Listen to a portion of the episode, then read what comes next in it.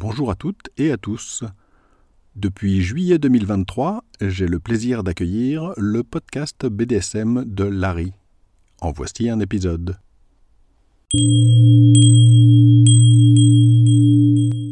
Bonjour et bienvenue sur le podcast BDSM de Larry. Je suis Larry. Ceci est le troisième épisode. Dans le premier épisode, je m'étais brièvement présenté, j'avais présenté mon site ainsi que la raison de la création de ce podcast. Et dans le deuxième épisode, je vous avais donné des définitions, des explications sur qu'est-ce que c'est que le BDSM, le fétichisme et le kink. À la fin de cet épisode précédent, je vous avais annoncé que nous parlerions des mythes, préjugés, idées fausses du BDSM. Je vous avais promis la vérité sur le BDSM et des surprises. Eh bien, le moment est venu. Je vais là vous présenter une des choses les plus surprenantes qu'on puisse apprendre dans le domaine du BDSM. Dans cet épisode, nous allons parler d'un sujet très important. Le BDSM est très répandu. Ça vient forcément comme une surprise de dire ça parce que c'est totalement à l'opposé de ce que vous lisez un peu partout, probablement à l'opposé de ce que vous pensez, de ce que vous a dit, mais dans cet épisode, je vais vous montrer, je vais vous prouver que non, contrairement à ce qu'on pense, faire du BDSM, c'est pas du tout quelque chose de rare, c'est pas du tout réservé à un petit nombre de personnes. Et ça, oui, je vais vraiment vous le prouver. J'ai eu sur mon site internet des retours déjà de personnes qui étaient justement surprises, agréablement surprises d'apprendre que le BDSM est beaucoup plus répandu qu'elles ne pensaient au départ. Et je dois vous dire que moi-même, eh bien, je pensais aussi que c'était assez rare. Ça fait pas si longtemps que ça que je me suis aperçu que j'ai fait suffisamment de recherches, pris suffisamment de recul pour me rendre compte de la vérité tout simplement. Maintenant, ça me paraît évident.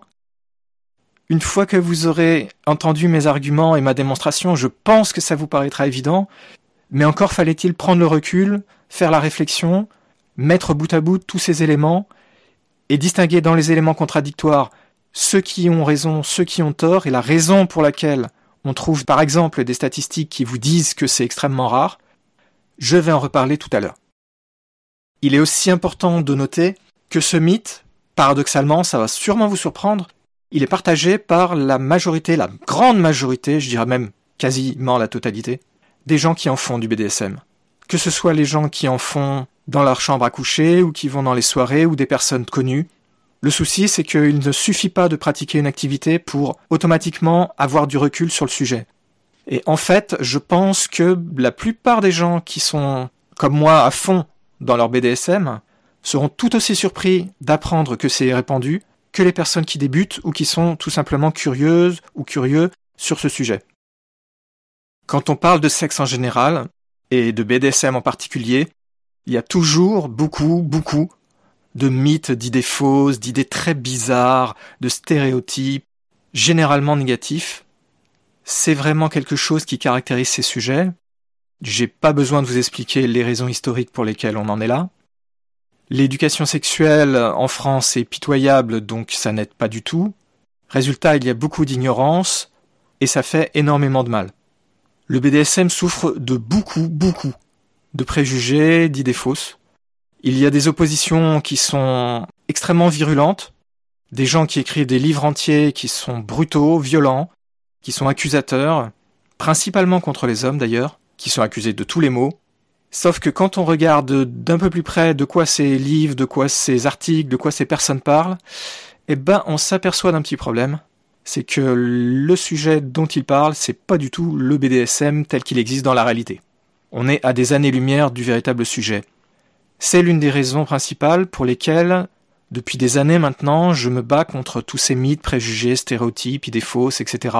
Délires en tout genre que je vois un peu partout, qui ne viennent pas d'ailleurs forcément d'une mauvaise intention ou de mauvaise foi. Une grande partie des préjugés viennent de gens qui sont totalement de bonne foi, mais qui se trompent, tout simplement. Parce qu'ils sont ignorants, parce qu'on leur a pas dit la vérité, parce qu'ils n'ont pas pris le temps d'étudier le sujet. Et aussi, il faut reconnaître, parce qu'il n'y a pas beaucoup de documentation sérieuse et que même dans le BDSM, il n'y a pas beaucoup de gens qui font les efforts nécessaires pour euh, expliquer les choses telles qu'elles sont réellement, ce qui n'aide pas. Le BDSM, c'est horriblement surfait. C'est quelque chose que je défends depuis aussi pas mal de temps. On en fait toute une montagne. On parle que des cas extrêmes. Et évidemment, ça fausse totalement les choses. Ça donne une idée totalement biaisée de la réalité. Il est donc absolument important de prendre du recul, de donner du contexte et de remettre les choses à leur place. Malheureusement, ça c'est très rare. C'est vraiment très rare. Ça fait des années que j'étudie le problème et j'ai vraiment du mal à trouver des documentations, des écrits un petit peu sérieux qui fassent cet effort. Tous ces préjugés, ces mythes, ces idées reçues ont vraiment un gros impact sur le BDSM, sur les gens qui veulent le pratiquer et qui le pratiquent. C'est pour ça qu'il est important d'évoquer le sujet. Il existe donc énormément de préjugés, etc. Pour ce premier épisode consacré à ce sujet-là, j'ai donc choisi de commencer par le préjugé que le BDSM c'est quelque chose de très rare. La raison pour laquelle je l'ai choisi, ce sujet-là, alors qu'il y en a beaucoup d'autres que j'aborderai dans de futurs épisodes sans doute, c'est que parmi les mythes principaux, c'est un de ceux qui sont non seulement les plus importants, mais qui ont des ramifications extrêmement profondes. Je vais revenir dessus dans la première partie. Avant de commencer réellement, je voudrais ajouter une précision très importante. J'insiste lourdement sur le fait que ce que je dis dans cet épisode, ce n'est pas mon opinion ou ma perception personnelle ou ma vision des choses. Ce que je vais vous présenter, c'est la vérité, aussi surprenante soit-elle. C'est un fait. C'est réellement comme ça. Je ne m'attends pas à ce que vous me croyiez sur parole. Donc, ce que je vais faire, c'est que je vais vous présenter le problème et je vais vous montrer avec des arguments que oui, il est parfaitement possible de démontrer que le BDSM s'est répandu, et même très répandu. Cet épisode va être divisé en quatre parties. D'abord, je vais expliquer pourquoi ce sujet est important. Ensuite, je vais expliquer pourquoi il y a donc cette fausse perception, cette idée que c'est rare. Je vais évoquer l'importante présence du sujet dans la culture, dans l'imaginaire collectif, et je vais terminer par une partie sur les sondages et les statistiques sur le sujet. Première partie, pourquoi ce sujet est important? Pourquoi il est important de démythifier cette croyance? Le premier facteur, et un des plus importants, c'est que ce genre de croyance génère énormément de souffrance chez beaucoup de gens. Toutes les personnes qui ont des envies, des fantasmes de genre BDSM, au sens le plus large bien entendu, et qui pensent parce que c'est ce qui se dit partout, y compris dans la littérature médicale, dans le passé en tout cas, c'est-à-dire que vous êtes traité de pervers et que c'est anormal d'avoir ce genre d'envie. Ça rend évidemment difficile d'accepter sa propre sexualité, ses propres penchants. Si on est dans un couple, ça rend difficile d'en parler, voire carrément impossible d'aborder le sujet. Et ça, c'est vraiment une crainte qui est très répandue. La crainte que, oh là là, je suis anormal, c'est quelque chose de vraiment très fréquent. Je l'ai lu dans pas mal de témoignages. J'ai aussi reçu des témoignages dans ce sens, des gens qui expliquaient que, avant de lire certains articles, notamment ceux de mon site, ils pensaient être anormaux, et évidemment, ça c'était un blocage. Et le paradoxe, c'est qu'en réalité, comme je vais le montrer tout à l'heure, c'est plutôt de ne pas avoir, de ne jamais avoir eu de fantasme de ce genre-là, éventuellement même de pratique, qui est anormal. Je sais, ça surprend, mais on va y revenir. Si je reviens dans ma jeunesse, par exemple, c'était quasiment inimaginable de parler de ce genre de choses. Donc dans les années 80, voire 90, aborder le sujet était vraiment extrêmement difficile. C'est pas comme maintenant où c'est quand même plus ou moins faisable, même s'il y a encore énormément de préjugés. Au mieux, vous vous heurtiez plus ou moins à de la moquerie, mais souvent vous risquiez carrément le rejet. Ça existe toujours de nos jours, bien évidemment. J'écris des articles sur le sujet. Mais en comparaison, c'est rien du tout maintenant comparé à cette époque-là. Cette peur d'être anormal, ça pose donc à la fois un problème pour accepter sa sexualité, pour en parler, et aussi pour en parler ah bah, avec des médecins. Ça aussi, c'est un problème très connu. On en entend parler très souvent. C'est abordé dans les forums. Vous avez des gens qui témoignent d'avoir, par exemple, voulu aborder le sujet avec un psychologue ou un psychiatre avec qui il ou elle avait pourtant déjà de bonnes relations, avait parlé de beaucoup de choses. Et le jour où on parle de ce sujet-là, alors là, il y a un blocage.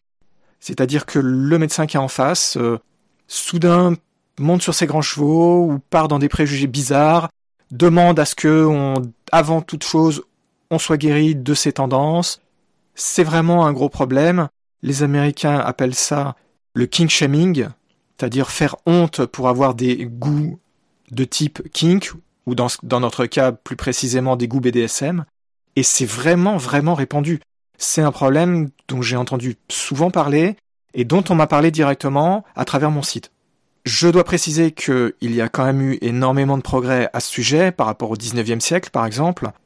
De nos jours, notamment pour la psychiatrie, les préjugés sont supposés avoir été officiellement plus ou moins balayés. Bon, en réalité, c'est totalement faux. C'est-à-dire que quand vous croisez sur le terrain les personnes, il y a beau y avoir des documents qui disent que finalement non non non euh, c'était une erreur, c'est pas une maladie mentale, bah il y en a encore beaucoup qui le croient et qui vous le mettent en pleine figure. C'est pas demain que les mentalités vont changer, même si officiellement ce n'est plus considéré ce genre d'activité comme une maladie mentale. Un autre point important, c'est que ben quand vous avez des envies de ce genre et des pratiques, bah, c'est extrêmement désagréable, pour ne pas dire plus, d'être traité trop souvent ben, de détraqué, c'est la décadence de la société, voire au mieux des moqueries. Si vous allez sur des forums, non BDSM bien entendu, quand le sujet est abordé, c'est vraiment très souvent les attaques et l'ignorance la plus totale, avec euh, des fois des choses extrêmement brutales, des accusations qui sont parfois complètement folles, comme par exemple il mange des chatons. Et non, ce n'est pas une exagération, il y a vraiment des gens qui disent des choses comme ça. Je sais, ça surprend, mais il y a vraiment des gens qui disent des choses comme ça. Donc évidemment, bah, c'est vraiment problématique, même sur des forums de sexualité un peu normaux, entre guillemets, plus classiques, traditionnels, entre guillemets, le sujet, c'est difficile de l'aborder. Vous avez une forte chance d'avoir tout un tas de gens qui vont vous envoyer des réflexions au mieux désagréables, des accusations. C'est vraiment encore de nos jours euh, un problème. Une autre raison pour laquelle c'est important, c'est que dans les mythes du BDSM, vous avez cette idée que le BDSM c'est extrême, que c'est réservé à une minorité éclairée, ce genre de choses. Là, on va entrer dans un autre type de mythe dont je reparlerai. Le souci, c'est que la définition de BDSM, elle est totalement biaisée trop souvent, et on ne prend en compte, à tort évidemment, c'est complètement ridicule, les gens qui sont totalement à fond dedans et qui font les choses les plus intenses. C'est absurde. C'est évidemment absurde. C'est comme si on disait que, quand on parle de vélo par exemple, seuls les gens qui font le Tour de France ou qui descendent l'Everest en VTT font du vélo. C'est stupide, c'est ridicule. Mais, dans le cadre du BDSM, c'est très souvent, et j'irais même dire plus que très souvent, c'est presque tout le temps pris sous cet angle-là. C'est-à-dire qu'on ne considère pas les gens qui en font de façon modérée ou plutôt légère. Évidemment, ça distord complètement la perception du sujet, et là, bien entendu, le nombre de gens qui font ce genre de choses est peu élevé, c'est normal. Plus on fait des choses intenses, moins il y a de gens qui en font. C'est parfaitement normal. C'est vrai pour toute activité. Un autre angle très important, c'est que jusqu'à il y a pas très longtemps, le BDSM était officiellement considéré d'un point de vue médical comme une maladie mentale. On parlait de perversion tout à l'heure. Ça, ce sont des notions qui nous viennent tout droit du 19e siècle. J'en reparlerai à l'occasion. Et ça a fait des dommages absolument terribles, et jusqu'à très récemment, c'était traité comme une perversion, comme quelque chose de vraiment très mal, entre guillemets, et c'était associé à une minorité, mais la plupart du temps, on parlait de gens qui étaient des criminels, en fait. Rien à voir avec le BDSM tel que vous et moi pouvons l'entendre. Mais si soudain, on se met à considérer le vrai BDSM tel qu'il est réellement pratiqué et qu'on s'aperçoit que c'est très répandu, eh bien ça remet totalement en question ce problème de maladie mentale. Si le raisonnement d'origine était qu'une infime partie de gens, et en plus en prenant compte que ceux qui sont des criminels ont des comportements anormaux et donc sont entre guillemets pervers, si maintenant on s'aperçoit demain qu'en réalité, ce type de comportement en réalité, sans parler de l'aspect criminel bien entendu, sont si répandus que c'est quasiment normal d'avoir ce genre d'envie, ce genre de fantasme, vous comprenez bien que ça met totalement en question toutes les stupidités qui nous viennent du 19e siècle. Parce que quand je dis stupidité, c'est pas une exagération. Hein. J'en reparlerai à l'occasion. C'était vraiment des équilibrations et vraiment n'importe quoi. Il y a beaucoup de choses à dire là-dessus, vraiment beaucoup de choses à dire. Donc ici, s'apercevoir que en réalité c'est très répandu, eh ben ça a un impact important sur le milieu médical, notamment tout ce qui est psychiatrie, et aussi, de façon indirecte, sur le système judiciaire. Parce que vous le saviez peut-être pas, mais par exemple aux USA, il y a des gens qui se sont vus retirer leurs enfants parce qu'ils faisaient du BDSM. Il y a eu des procès, il y a eu plein de problèmes. C'est un vrai problème parce que vous avez des gens qui parlent totalement d'autre chose. C'est-à-dire que si par exemple vous êtes parent et que vous avez des enfants et que avec votre partenaire vous faites des, des petits jeux entre guillemets BDSM, vous allez avoir dans le système judiciaire des gens qui vont considérer ça comme étant la même chose que les cas totalement extrêmes et criminels, alors que évidemment ça n'a rien à voir, ce sont deux choses totalement distinctes. Donc réaliser qu'en réalité, ben non, ce ne sont pas des choses extrêmes et ce ne sont pas des choses qui sont réservées à une minorité de cinglés et de criminels, ça remettrait très fortement en question la façon dont sont gérés tous ces problèmes au niveau judiciaire. Et ça c'est important parce que même de nos jours, vous avez des articles qui me font me taper la tête contre ma table, écrits par des avocats, des juristes en tout genre, qui font des accusations et des délires qui sont extrêmement, extrêmement effrayants et honteux. Il n'y a pas d'autre mot. Et évidemment, comme je parlais de système judiciaire, vous avez aussi toute la perception du BDSM comme étant illégal. Parce que le BDSM, non, c'est pas illégal. Mais vous avez un certain nombre de choses dans différents pays, alors ça varie beaucoup, bien entendu, et comme la perception des gens qui font toutes ces lois, etc., est complètement biaisée, complètement à côté de la plaque, vous obtenez des situations ridicules où vous avez tout le monde qui est mis dans le même sac, et ensuite on essaye de vous sortir des choses qui font croire que c'est illégal alors que ça les passe. Ça n'a aucun sens. C'est évident que si on parle de faire du SM euh, extrême, avec des choses qui vont laisser des marques pendant un mois, ou bien qui vont même aller jusqu'au sang, etc., c'est pas ce que font la plupart des gens. La plupart des gens, ils font une petite fessée de rien du tout, ou une fessée un peu intense, mais on est à des années-lumière de l'autre. Donc même, même si on veut vraiment dire que bon, c'est inacceptable, et ça, franchement, ça se discute. Je précise que là, vous avez bien compris, je parle du point de vue de ces personnes-là. Évidemment, de mon point de vue, tout ce genre de réflexion et de raisonnement tendancieux ont absolument aucune raison d'être et sont totalement absurdes et passent complètement à côté de la réalité même si on veut dire que c'est inacceptable de faire du SM extrême, il n'y a aucune raison de dire que le BDSM au sens large, ou même le SM au sens large, est mal, entre guillemets, ou illégal. C'est complètement absurde. Mais ça, ça, vous le trouvez, ce raisonnement, pourtant, alors que ça n'a aucun sens, partout. Ici aussi, donc, il est important de souligner que, ben, on ne parle pas de la même chose, en fait. Et le dernier point que je voulais évoquer, et là ça va vraiment vous intéresser, c'est que savoir que l'intérêt pour le BDSM, les penchants, les fantasmes et les pratiques sont très répandus. Eh bien, est-ce que vous avez compris là où je veux en venir? Ça veut dire tout simplement que ben ça conditionne fortement la façon dont vous allez chercher un ou une partenaire. Bah oui. Réfléchissez, je viens de dire que c'est très répandu. Donc si je viens de dire que c'est très répandu, ça veut dire qu'il y a beaucoup de gens qui en font, même si ils ou elles ne le disent pas, ou du moins, même s'ils en font pas vraiment, qui ont envie d'en faire en tout cas. Par conséquent, l'une des très grandes difficultés dans le BDSM, vous le savez presque forcément, c'est de trouver un ou une partenaire.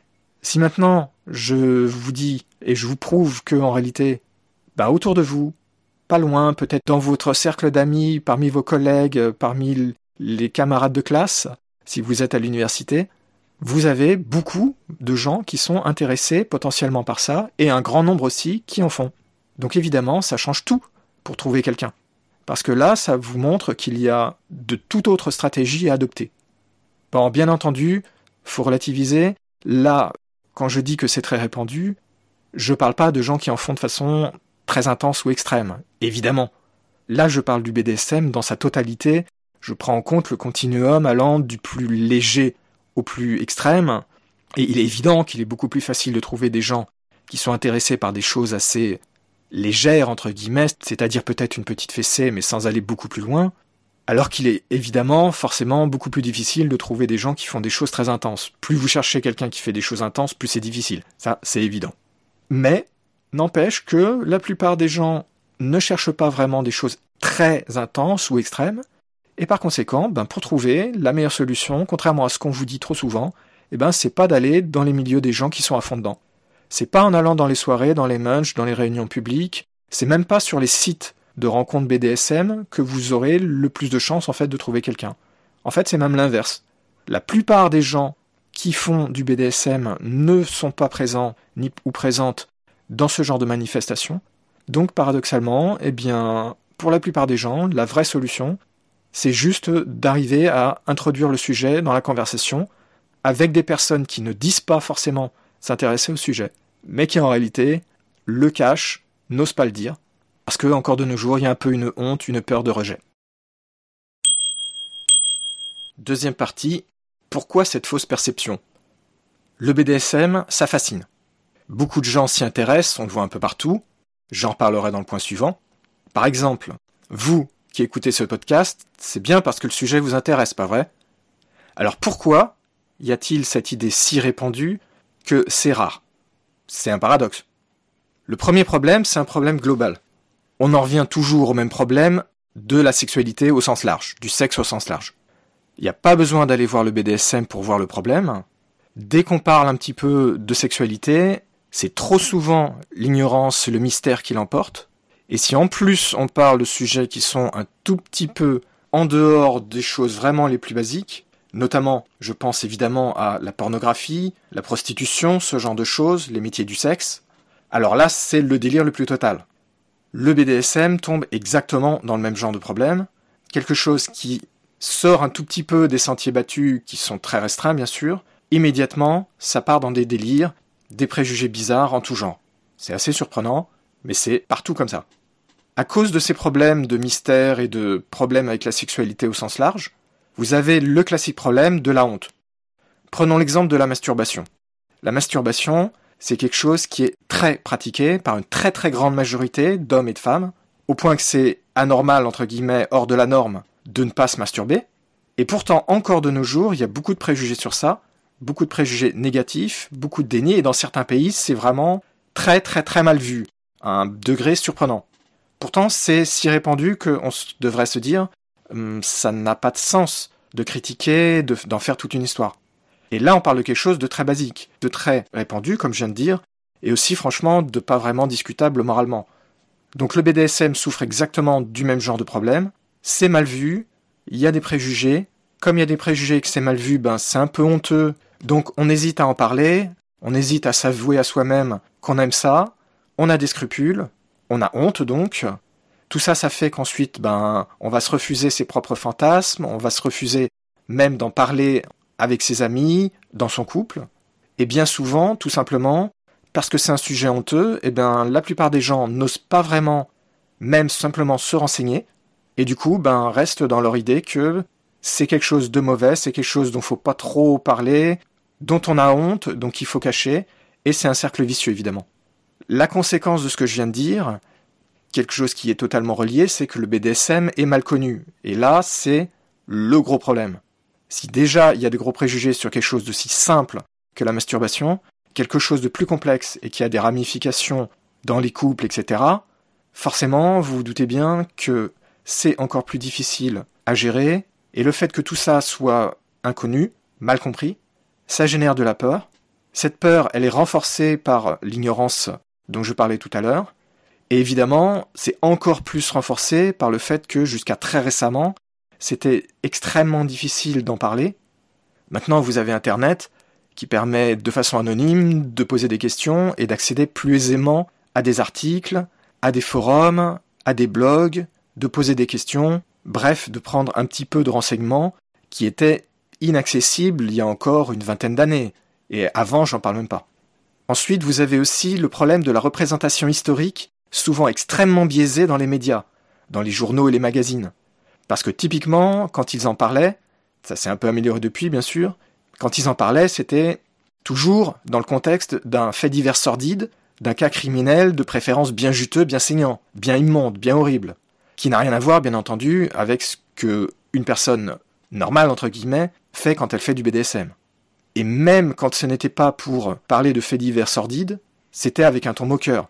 Et la plupart du temps aussi, ils évoquaient la psychiatrie avec les problèmes de maladie mentale, et ils en rajoutaient avec du vocabulaire psychiatrique que la plupart des gens, de toute façon, ne comprennent pas. Donc on associe ça à c'est mal, ils sont fous, et ça s'arrête là. Évidemment, quand vous, vous voulez vous renseigner, ça n'aide pas d'avoir ce genre d'ambiance. Et évidemment, vous avez une grosse confusion entre ce que les gens pensent être le BDSM et comment c'est en réalité. Si on vous présente uniquement des cas extrêmes, des cas sordides et criminels, c'est évident que vous n'allez pas pouvoir concevoir ce qu'est-ce que c'est en réalité. Un autre point majeur, c'est qu'en fait, beaucoup de gens font du BDSM sans le savoir. Alors ça, c'est quelque chose qui surprend toujours. J'ai déjà eu des retours euh, de personnes qui me disaient Ah ben tiens, euh, en fait, il ou elle avait été surpris en lisant notamment dans mes articles ce que je disais à ce sujet. J'ai déjà discuté avec par exemple des journalistes, et en discutant, la personne qui disait Ah ben finalement, euh, peut-être que moi aussi j'en fais alors du BDSM. Ben oui. Problème, c'est que quand on ne sait pas ce que veut dire le BDSM, quand on ne sait pas ce que ça recouvre, forcément, vous ne pouvez pas savoir que vous en faites vous-même, à moins de vous être bien renseigné, ce qui n'est pas une évidence. Et beaucoup de gens, même qui s'opposent au BDSM, paradoxalement, peuvent en faire. Je vais vous présenter une anecdote réelle que j'ai lue dans un livre de sexologie qui expliquait que dans les années 60, si mon souvenir est exact, une femme américaine qui était très très vocale contre la masturbation, parce que là-bas c'est très mal vu et à l'époque ça l'était encore plus, qui un jour s'était aperçue qu'en fait, eh ben, elle se masturbait depuis des années. Sauf qu'elle savait pas vraiment ce que c'était, se masturber. Donc elle était extrêmement vocale, très opposée, très virulente contre quelque chose qu'en réalité, elle ne comprenait pas, elle ne savait pas ce que c'était. Mais comme elle était dans un milieu où ça faisait bien de dire ah là là, il faut dénoncer ceci, cela, eh ben elle dénonçait jusqu'au jour où, enfin, elle s'est aperçue que ah mais en fait, euh, ah ok, bon c'est gênant, c'est gênant. Donc beaucoup de gens en réalité font des pratiques de type BDSM. Bien entendu, la plupart du temps, on parle ici de pratiques qui seront plutôt relativement légères ou très légères, bien sûr. Les gens qui sont à fond dedans, probablement, se seront un petit peu renseignés, se seront aperçus que ah ok, euh, c'est bien ça, d'accord, c'est ça qu'on appelle BDSM ou c'est ça qu'on appelle le SM, etc. Les exemples les plus typiques, et que vous pouvez trouver aisément en remontant un petit peu dans le temps, et probablement dans vos envies à vous, si vous n'êtes pas déjà pratiquant ou pratiquante, on trouve le classique, la fessée, qui est super répandu, attaché, ça aussi c'est hyper répandu, les griffures ou les morsures, ce genre de choses, c'est connu depuis au moins les années 50. C'est-à-dire les premières réelles tentatives par Kinsey de faire des sondages un peu sérieux sur quelle est vraiment la sexualité des humains, avaient déjà révélé, par exemple, que les griffures et les morsures s'étaient répandues et que les gens trouvaient ça excitant. Et là, on remonte aux années 50. C'est loin relativement. Et une conséquence de ce que je viens de dire tout à l'heure, c'est qu'un autre problème, c'est que on ne prend pas en compte les gens qui font des choses un peu légères et qui ne disent pas explicitement faire du BDSM, soit parce qu'elles ne le savent pas, soit parce qu'elles le cachent, et on prend en compte, notamment pour les sondages, les statistiques, que les gens qui sont à fond dedans. C'est-à-dire, on considère grosso modo le 1 ou 2% de gens qui sont vraiment, vraiment dedans, quoi. Évidemment, c'est complètement absurde, c'est un gros problème. Parce que là, vous négligez 99% des gens. Je reviendrai sur ce problème dans la quatrième partie, parce que c'est un point majeur, puisque c'est la raison pour laquelle la plupart des statistiques donnent des chiffres aussi bas. C'est qu'ils ne considèrent pas les bonnes personnes et ne posent pas les bonnes questions. Et ça, je vais y revenir. Dans le même ordre d'idées, vous avez le souci qu'on prend en compte, en général, les gens qui sont visibles. Par visible, je veux dire les gens qui font partie de ce que j'appelle le BDSM public, c'est-à-dire les gens qui vont dans les soirées, dans les clubs, à des munchs, ou au minimum de nos jours, qui participent au forum ou au site de discussion BDSM que vous pouvez trouver sur Internet.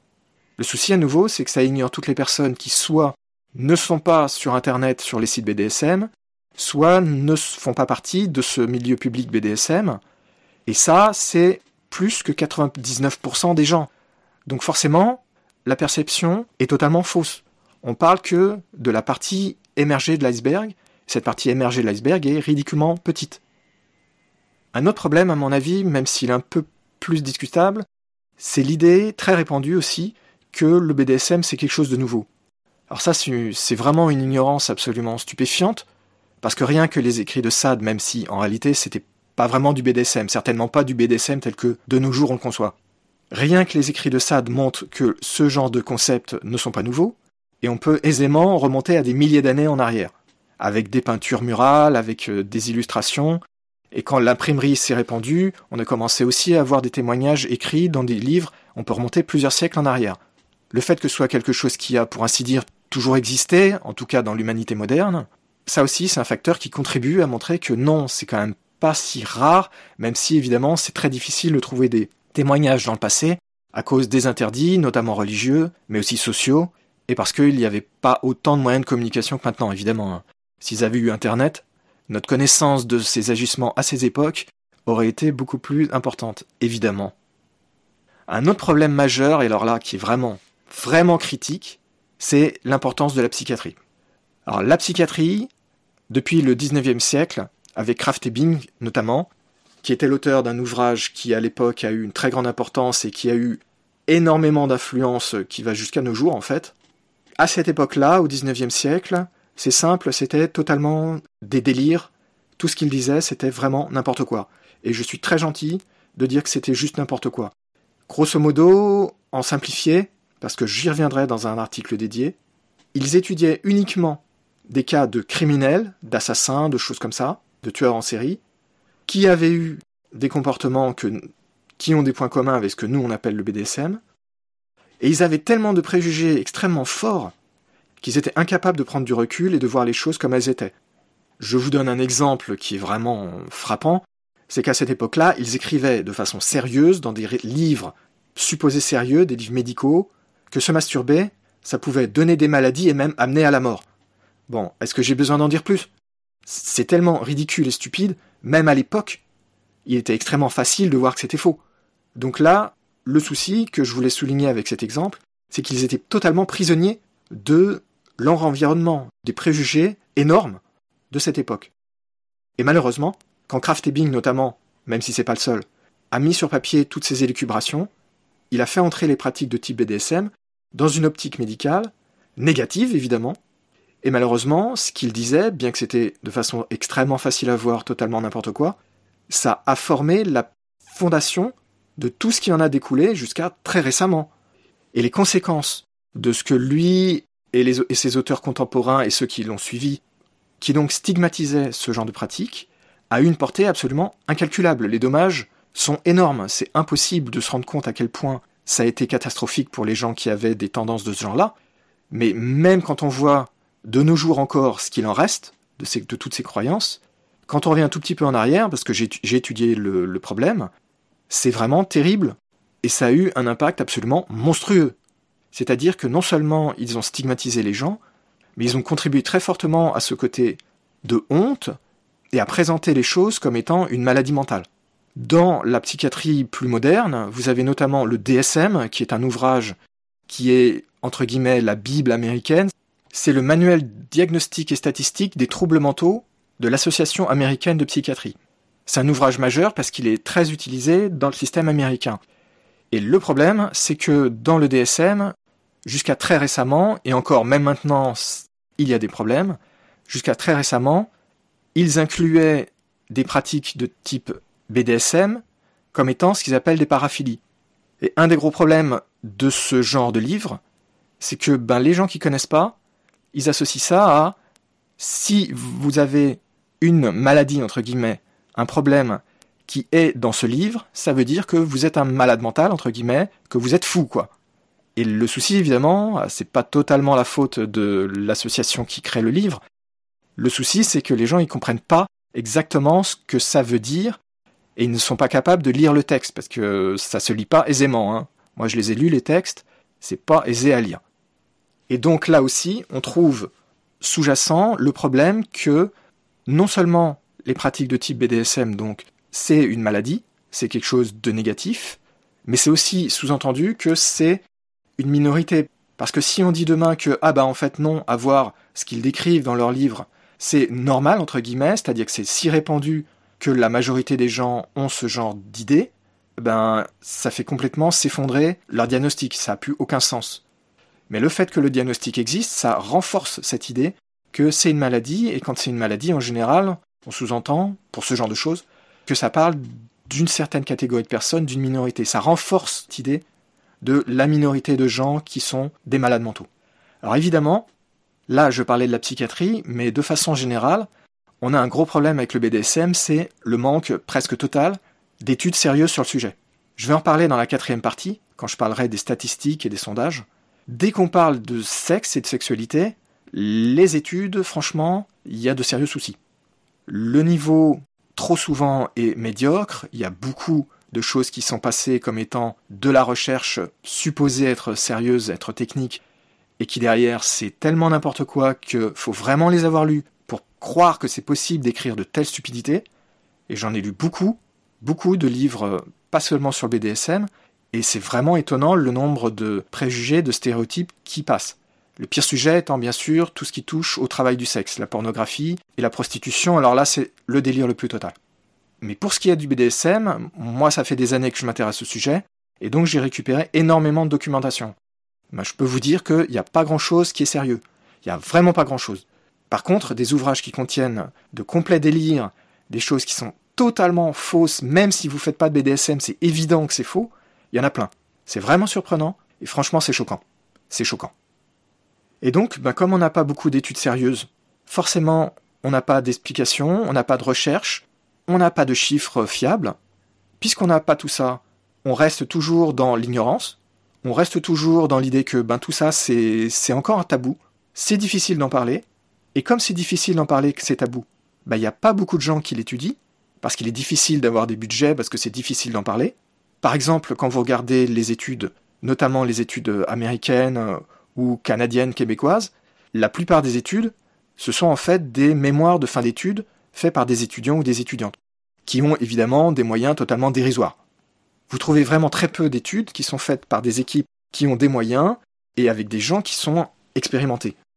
Donc, bah, c'est un cercle vicieux, puisque le sujet reste difficile à aborder, c'est difficile d'avoir de l'argent pour faire des études, comme c'est difficile de faire des études, le sujet reste mal compris, on reste dans les tabous, donc c'est difficile d'avoir de l'argent, etc. Je dois quand même préciser, même si je râle pas mal sur la qualité et le nombre de documents scientifiques, études et autres qui soient raisonnablement corrects, décents, qui contiennent pas trop d'erreurs. Je reconnais quand même que il y en a sont corrects, pas beaucoup, et même dans la plupart de ceux qui ont des problèmes, bon, en général, tout n'est pas complètement à jeter, même s'il y a des exceptions. Pendant que je faisais des recherches pour me rafraîchir un petit peu la mémoire et pour euh, trouver de nouvelles sources d'informations pour cet épisode, j'ai même trouvé quelques nouveaux documents que je n'avais jusque-là pas encore lus, dont un ou deux que j'estime être euh, bien. Ce qui a à peu près augmenté de 50% la quantité de documents que j'estime être corrects. Enfin, je vois deux derniers facteurs qui peuvent contribuer, de façon plutôt indirecte. Le premier, ce sont les témoignages que vous trouvez dans des blogs, dans des articles. Dans un grand nombre de cas, ces témoignages sont ceux de personnes qui sont à fond dans leur BDSM, qui ont des pratiques qui sortent de la norme, c'est-à-dire qui font partie du 1 ou 2% de gens qui en font de façon les plus intense, donc ils sont vraiment pas représentatifs, c'est ça que je veux dire. Et parfois, ces personnes ont aussi des visions du BDSM qui sont vraiment très très spécifiques, très étroites, très dogmatiques aussi. Et j'ai reçu plusieurs fois déjà sur mon site des questions, des remarques, des craintes qui m'étaient partagées par des gens qui disaient Ouh là là, euh, mais est-ce que c'est vraiment ça le BDSM et ils, étaient, ou elles étaient, inquiets et se demandaient, ben, si c'est ça, euh, moi je veux pas en faire. Je pense donc dans une certaine mesure que ça peut contribuer à faire penser que, ben, les pratiques du BDSM sont vraiment quelque chose de très spécifique, des choses un peu extrêmes entre guillemets. Ça peut aussi faire penser aux gens qui ont des intérêts pour le BDSM ou qui en font un petit peu à se dire que ben en fait ce que je fais c'est pas du BDSM. Et donc je suppose que ça peut un petit peu jouer dans cette idée que c'est quelque chose de rare. Enfin, le dernier facteur, c'est le facteur très connu de l'élitisme et du dogmatisme dans le BDSM. Le problème que j'ai observé depuis pas mal d'années, c'est que parmi les gens qui sont les plus visibles, les plus connus, notamment des personnes qui s'occupent d'associations, de choses comme ça, qui écrivent des livres, bref, qui ont vraiment une visibilité, j'ai vraiment remarqué que pour un grand nombre de cas, ces personnes avaient, comme pour les blogs dont je parlais tout à l'heure, une vision assez étroite du BDSM, assez spécifique, et souvent assez dogmatique aussi. Donc bien sûr, la plupart sont aussi à fond dans leur BDSM, ça, se comprend. Le problème, c'est que pour un grand nombre, un trop grand nombre, ça m'a vraiment surpris, ces personnes-là le présentent leur BDSM comme étant LE BDSM. C'est-à-dire, ils se présentent où elle se présente comme étant les représentants, les représentantes du BDSM, et c'est eux, elles, qui ont raison. C'est-à-dire que si vous ne suivez pas leur pratique, si vous n'avez pas la même façon de penser, bah vous n'en faites pas du BDSM. Pour vous dire, personnellement, je me suis déjà pris des remarques comme ça dans un munch et j'ai aussi lu pas mal de choses comme ça sur des sites et ça m'a vraiment surpris et franchement consterné. C'est vraiment totalement absurde et ça va à l'encontre bien souvent de ce que ces personnes disent, c'est-à-dire qu'ils disent d'un côté qu'ils sont bienveillants, qu'ils sont tolérants, ce genre de choses, mais quand on les voit agir et quand on voit ce qu'ils disent et ce qu'ils font, c'est pas vraiment la même chose. Hein. Et le problème suivant, qui est corrélé directement, ce sont les médias. Parce que quand les médias, les journalistes font des interviews, très souvent, ils font appel à ces personnes-là, ces personnes qui sont très visibles, les personnes qui sont publiques, entre guillemets. Et évidemment, du point de vue du journaliste, ça se comprend, mais le problème, c'est que, vu qu'ils interrogent toujours ce genre de personnes, eh bien, ça propage dans la majorité des articles, en tout cas la majorité de ceux que j'ai pu voir, une vision très spécifique du BDSM qui est la vision d'un nombre de personnes très restreint qui ont une vision vraiment spécifique et souvent dogmatique donc du BDSM. Du coup, quand vous lisez après des articles, bah forcément, on vous donne une vision extrêmement biaisée, extrêmement partielle, extrêmement partiale de ce que c'est que le BDSM, et vous, vous avez absolument aucune raison de douter que ce soit pas ça le BDSM, donc vous percevez bien que ces gens-là sont une minorité, d'ailleurs ils se revendiquent comme étant une minorité, plus ou moins les élus, c'est pour ça que je parle d'élitisme.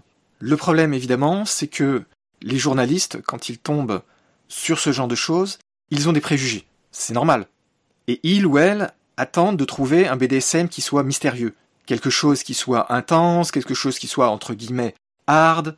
Donc forcément, une fois que l'interview est commencée, ils ne se rendent pas compte. C'est normal, ça se comprend que ce qu'on leur sort, c'est vraiment extrêmement spécifique. Et comme ben, la plupart de ces journalistes, la plupart des gens qui écrivent des articles, qui font des interviews, s'adressent toujours aux mêmes personnes, ça incite ensuite d'autres journalistes à interroger encore les mêmes personnes, et finalement, ben, on tourne en rond.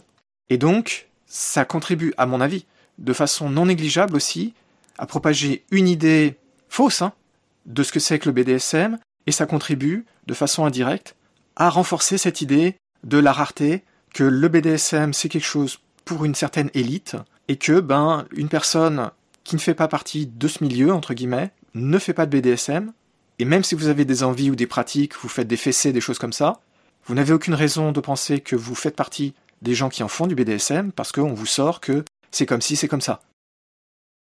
Donc vous voyez, tous ces facteurs que je viens de vous citer contribuent plus ou moins fortement et par de multiples angles à renforcer cette perception que le BDSM, c'est quelque chose qui est fait par très peu de gens. Forcément, vous avez vraiment tout contre vous.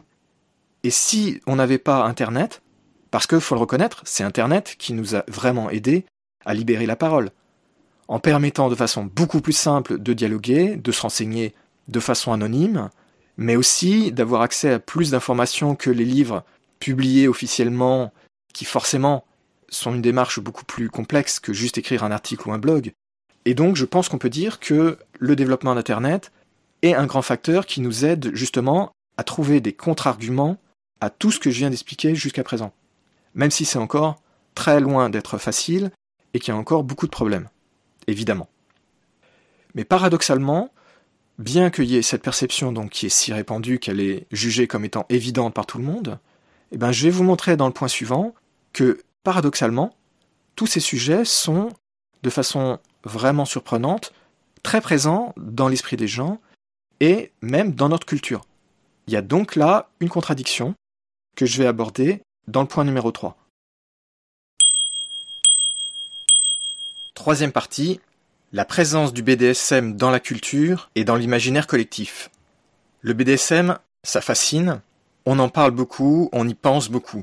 Et tout ça depuis très longtemps. Vous voyez régulièrement relancer les discussions et les débats éventuellement sur le sujet, typiquement lors de la sortie d'un livre, entre guillemets, sulfureux. Le dernier en date, dont vous ne pouvez pas ne pas avoir entendu parler, évidemment la série des 50 nuances de gré. Mais régulièrement, vous en avez d'autres? Parmi les plus connus, relativement récents, vous avez évidemment Histoire d'eau, ça remonte assez loin déjà, mais vous en avez d'autres régulièrement comme le lien par exemple, ou des films aussi, la secrétaire, ce genre de choses. Chaque fois donc ça revient dans la conversation, il y a tout un tas de débats, plus ou moins houleux selon les époques, bien que ça se soit amélioré quand même, des discussions sur qu'est-ce qui est possible de publier, de dire, qu'est-ce qui est possible de montrer à l'écran, des problèmes avec l'éventuelle censure. Bref, on a régulièrement le retour de discussions qui sont à la une ou du moins très débattues dans les journaux, les magazines. Mais même en dehors de ces périodes, pendant lesquelles donc il y a un regain d'intérêt fort, même en dehors de ces périodes, en réalité, le sujet est présent à l'esprit de beaucoup de personnes et on le trouve un peu partout. Quand on réfléchit, quand on prend un peu de recul et qu'on se dit où est-ce que j'en ai déjà vu des choses comme ça, on s'aperçoit très vite que bah y a beaucoup d'endroits. Il n'y a pas que les grands romans connus ou les quelques films connus, ceux qui ont fait entre guillemets scandale. On peut en trouver à beaucoup d'endroits. C'est un des sujets liés à la sexualité qui alimente le plus de fantasmes. Pensez tout simplement à vous, comment est-ce que ça vous est venu à l'esprit de vous intéresser à ces sujets, même si vous vous y êtes, comme moi par exemple, intéressé de vous-même, il y a de fortes chances que vous ayez lu des livres, vu des films, lu des bandes dessinées, de façon un peu plus récente euh, des mangas, du porno, ce genre de choses, qui vous ont aidé à renforcer votre intérêt ou, ou parfois qui l'ont réveillé. Avant de passer à la suite, je veux préciser une chose bien clairement. Nous sommes bien d'accord que nous parlons de BDSM. Ici, je vais pas parler du tout, bien sûr, de la torture, la vraie torture, ce qu'on voit par exemple quand on parle de l'Inquisition, parce que évidemment dans un bon nombre de films, quand on parle de choses comme ça, ça a rien de plaisant, ça a rien de sexualisé. Ici, moi ce dont je parle, on est bien d'accord, c'est du BDSM, c'est-à-dire je vais parler de scènes, qu'elles soient écrites ou montrées à l'écran, qui sont plus ou moins sexualisées et qui peuvent en tout cas titiller entre guillemets votre intérêt. Rien à voir, hein, on est bien d'accord, avec la vraie torture. Si vous regardez dans la production de médias grand public, ou assez grand public, même si c'est souvent évidemment plutôt réservé aux adultes, on n'a pas attendu 2019 et la série Bonding euh, sur Netflix pour avoir des séries qui parlent du sujet. Si vous revenez en arrière, moi par exemple, j'ai le souvenir, d'une série de détectives euh, venue d'Allemagne. Dans un épisode par exemple, ça se passe dans un club adulte et à l'entrée, le, le héros, le détective, voit un homme qui est attaché à une croix de Saint-André avec une, une capuche de type euh, SM sur la tête. Et ça, en fait, vous en avez pas mal des références comme ça quand vous réfléchissez bien. Si je reviens en arrière, par exemple, vous connaissez peut-être la série de films Angélique, Marquise des Anges. C'est un exemple dans lequel vous avez une scène dans un des épisodes, l'épisode avec le sultan, dans lequel elle est attachée et fouettée. Clairement, Ici, il s'agit d'une scène qui est sexualisée. Vous avez même certains types de vidéos qui sont fortement sexualisées, par exemple les péplums. Les péplums, ça a perdu beaucoup de sa popularité, mais si vous regardez ces, séries qui sont maintenant un petit peu anciennes avec Hercule, Goliath, Massiste, ce genre de choses, vous avez sûrement remarqué que dans ce genre de film, il y avait de façon plus ou moins importante, mais dans la plupart d'entre eux, une charge érotique importante. Typiquement, vous voyez le héros, massiste par exemple, qui est incarné par un bodybuilder euh, bien baraqué, avec des muscles bien saillants, et qui passe la totalité du film presque nu, et avec euh, les muscles bien montrés partout et bien huilés. Dans un certain nombre de ces films, vous avez aussi des scènes où le héros est typiquement prisonnier, il est attaché, battu, fouetté, ce genre de choses, et là, là aussi, il y a fortement une volonté de sexualisation sous-jacente, c'est flagrant. Après, évidemment, dans beaucoup, beaucoup, beaucoup de films, de vidéos et de livres, vous avez les classiques enlèvement, euh, la prisonnière des pirates, ce genre de choses. Vous avez aussi, qui est extrêmement répandu, le côté attaché. Bref, si vous faites un petit topo mental de tout ce que vous avez pu voir sur le sujet, vous allez vite vous apercevoir que c'est vraiment, vraiment fréquent même dans les bandes dessinées qui étaient destinées à la jeunesse, le genre de choses qui passaient par exemple dans le journal de Spirou, vous pouvez trouver des séquences, j'en ai revu il y a pas longtemps, où vous avez par exemple l'héroïne qui est à moitié déshabillée, qui est attachée sur une table, ce genre de choses. Là, je viens de relire récemment un album de 421 où il y a une scène comme ça qui est clairement, volontairement très sexy. C'est pas du tout anodin. Et là, on s'adresse plutôt aux adolescents. Et là, pour l'instant, on est bien d'accord, vous avez compris que je parlais de la littérature plutôt grand public, accessible un peu à tout le monde. J'ai pas encore parlé du porno. Donc dans un deuxième temps, si on se met à parler du porno, donc là on va parler des sujets vraiment supposés destinés aux adultes. Donc vous avez tout ce qui est magazines, livres, bandes dessinées, les vidéos, et toutes les déclinaisons aussi qui nous viennent par exemple du Japon avec le hentai. Tout ça, c'est énorme. Ça représente une quantité absolument monstrueuse. Vous trouvez des milliers, des centaines de milliers même probablement d'ouvrages, de vidéos. Et quand vous regardez donc ce genre de sujet, donc là, la catégorie vraiment explicitement pornographique, vous trouvez une quantité absolument énorme qui entre dans le cadre du BDSM. Quand je dis énorme, c'est énorme. J'ai fait par exemple, juste pour donner une petite idée, même si c'est pas très fiable, une recherche sur Google. J'ai tapé le mot-clé BDSM. Juste le mot-clé BDSM, vous avez 757 millions de réponses. Et quand vous faites porno BDSM, vous avez 646 millions de réponses. Même si évidemment ce n'est pas du tout des chiffres scientifiques, ça donne quand même une petite idée de la quantité énorme de production qu'il peut y avoir derrière. Tout ça, ça montre qu'il y a un attrait énorme. Donc, si vous allez sur un site porno, j'ai pas besoin de vous donner beaucoup d'exemples, mais disons X-Hamster pour en prendre un au hasard. Vous cherchez dans les catégories majeures, il y a forcément une ou plusieurs catégories de type BDSM. Par exemple, vous aurez bondage, vous aurez éventuellement le mot BDSM en tant que tel, vous pouvez avoir euh, spanking, les fessées, vous pouvez avoir fétichisme qui en réalité recouvre souvent dans ce genre de site ce que nous on appelle BDSM, à tort, hein, vous vous rappelez du deuxième épisode où j'expliquais la différence. Tout ça, ça montre quoi?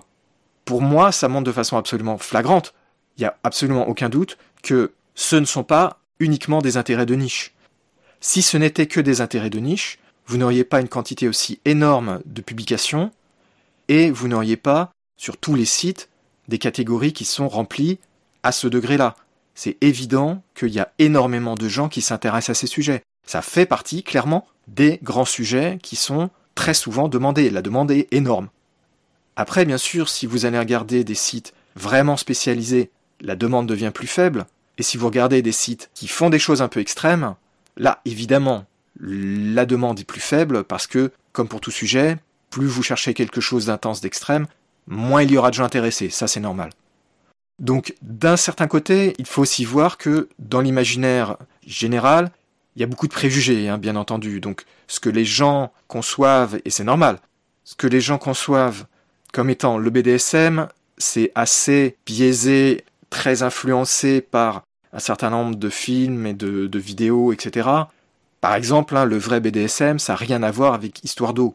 Hein, euh, les milliardaires euh, dans des châteaux avec euh, tout un tas de grandes fêtes qui coûteraient l'équivalent du salaire annuel d'une personne normale, c'est évident que c'est totalement éloigné de la réalité. Mais ce que je voulais souligner, c'est que en dépit de cette nuance, c'est que la perception est forcément assez fausse hein, en réalité. Par contre, le sujet, lui, il est vraiment la source d'un intérêt absolument énorme. Et ça, c'est vraiment extrêmement facile à montrer. Je pense que juste si vous vous basez sur ça, avant même d'entrer dans des statistiques, déjà vous devez réaliser que, ah bah oui, en réalité, c'est, une bonne illustration, une bonne confirmation de ce que vous pouvez déjà avoir vu par d'autres biais. Donc là, j'ai essayé de vous montrer déjà, avant d'entrer dans des chiffres et des recherches, un premier angle qui montre que, ben, en réalité, même s'il y a beaucoup d'incompréhension sur le sujet, en tout cas, ça titille beaucoup les gens. Il y a beaucoup, beaucoup d'intérêt pour ça, ce qui ne veut pas dire, bien entendu, qu'il y ait beaucoup de gens qui osent s'y mettre ou qui aient l'opportunité de s'y mettre, mais en tout cas, il y a beaucoup d'intérêt. Tout ça, c'est bien, mais ce qui est mieux, c'est d'avoir des chiffres. Dans la partie suivante, je vais passer, histoire de confirmer tout ce qu'on vient de dire précédemment, aux chiffres, histoire de pouvoir avoir une base un petit peu plus sérieuse, même si vous allez voir, le sérieux, c'est pas si facile que ça. Quatrième partie, les sondages et statistiques. Dans cette partie, je vais donc passer aux chiffres. Avant tout, je vais quand même préciser une chose. Le format podcast, évidemment, vous vous en doutez, n'est pas vraiment adapté à ce genre de choses. Donner des chiffres, des références, c'est pas aisé à l'oral, c'est déjà assez difficile quand on les lit. En plus de ça, si je vous donnais le nom des études, qui en plus sont en anglais la plupart du temps, ça vous parlerait pas trop, c'est difficile de s'y référer quand on l'évoque juste à l'oral, donc je vais être obligé d'un petit peu abréger, d'adapter le style au format podcast. Je ne peux pas entrer dans les détails comme sur le site internet. Les sondages, les statistiques, c'est dur, c'est très dur. Si on pense aux sondages déjà, et surtout le fait que les sujets dont nous parlons sont des sujets assez sensibles, dès qu'on parle de sexualité évidemment, et si en plus on commence à aborder des sujets reliés à la sexualité mais qui sont un petit peu ou beaucoup tabous, alors là c'est vraiment très difficile. Il y a une forte tendance chez les gens évidemment à ne pas oser dire les choses clairement, même quand c'est fait de façon anonyme, c'est pas toujours évident. Ça pose beaucoup de difficultés quand il y a des sondages qui sont réalisés. Beaucoup d'ailleurs ne sont pas sérieux, ils ne peuvent pas être pris au sérieux à cause de ça. Mais même les études dont je vais parler directement et indirectement, qui font en général des efforts pour éviter les biais, éviter de trop sélectionner les gens, de ne pas sélectionner certains types de personnes, etc. C'est difficile, c'est très difficile. J'ai lu comment ils faisaient pour une des études dont je vais parler tout à l'heure, Franchement, c'était compliqué. Hein. Il faisait tout un tas de circonvolutions pour éviter d'être certain que c'était bien anonyme. Il faisait tout un tas de manipulations, de aller donner le papier ici, mais revenez voir résultat là. C'était complexe. Il y avait un gros effort. Ensuite, vous avez l'interprétation des sondages, l'interprétation des résultats et les statistiques qui en sont tirées. Je ne vais pas vous en faire un long discours, vous savez probablement déjà que les statistiques c'est quelque chose d'assez difficile. Il suffit pas de savoir ce que c'est qu'une loi de poisson par exemple, si ce genre de choses vous parle, pour savoir faire des statistiques, et si vous suivez un petit peu les domaines scientifiques, vous savez qu'il y a de grosses difficultés, même pour les gens qui sont dans ce domaine-là, donc des statisticiens ou statisticiennes, des fois il y a des problèmes et des erreurs, et dans la communauté scientifique, euh, il y a très souvent, dans des études pourtant sérieuses, des erreurs qui se glissent, euh, les gens qui font la statistique ne sont pas experts ou expertes, entre complètement dans des erreurs, mais parfois totalement monumentales, qui faussent de façon importante les résultats, et j'en vois passer assez régulièrement des, des questionnements sur ce sujet. Donc les statistiques c'est difficile, les interprétations c'est difficile. Si on met les deux problèmes bout à bout, le problème du sondage et le problème de d'interprétation de statistiques, ça rend les choses assez difficiles. Donc ça, tout ça, ça participe à rendre les documents les références sur le sujet assez difficiles à trouver.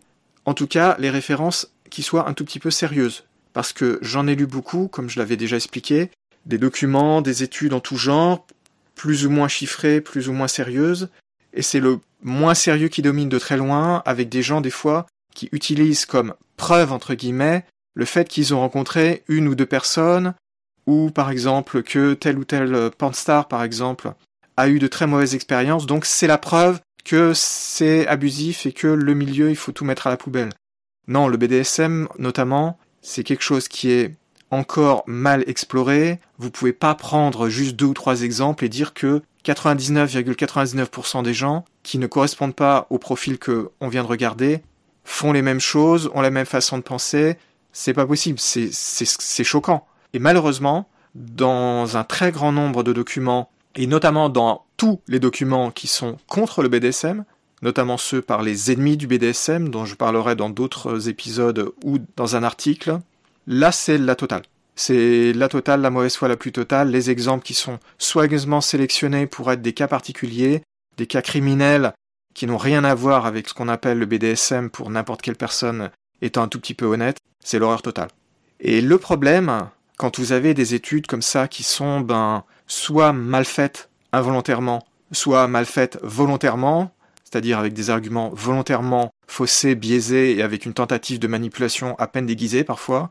Le problème, c'est que même si votre étude, elle est sincère et qu'elle est fausse, et je vais présenter donc dans la suite euh, mes exemples, c'est-à-dire toutes ces études qui trouvent que le BDSM est très rare, 1 ou 2% seulement, je vais y revenir. Ce genre de choses, malheureusement, ça pose un très gros problème, c'est que ça donne non seulement de mauvais chiffres pour les personnes qui sont responsables au niveau des gouvernements, au niveau de la justice, c'est gênant aussi pour les personnes qui veulent se renseigner sur le BDSM parce que si on vous dit que 60% des personnes ont des fantasmes BDSM, et si par contre on vous dit 1% des personnes ont des fantasmes BDSM, ça change tout. Évidemment, si, vous vous intéressez et vous voulez savoir est-ce que je suis normal, entre guillemets, savoir que c'est plutôt 60% que 1%, c'est une différence radicale. Enfin, le dernier problème, et là c'est vraiment un très gros problème aussi, c'est que quand vous avez des études qui sont fausses et qui donnent des arguments en direction d'un BDSM rare, voire pathologique, ça donne terriblement d'arguments utilisés par les gens qui veulent s'opposer au BDSM pour différentes raisons.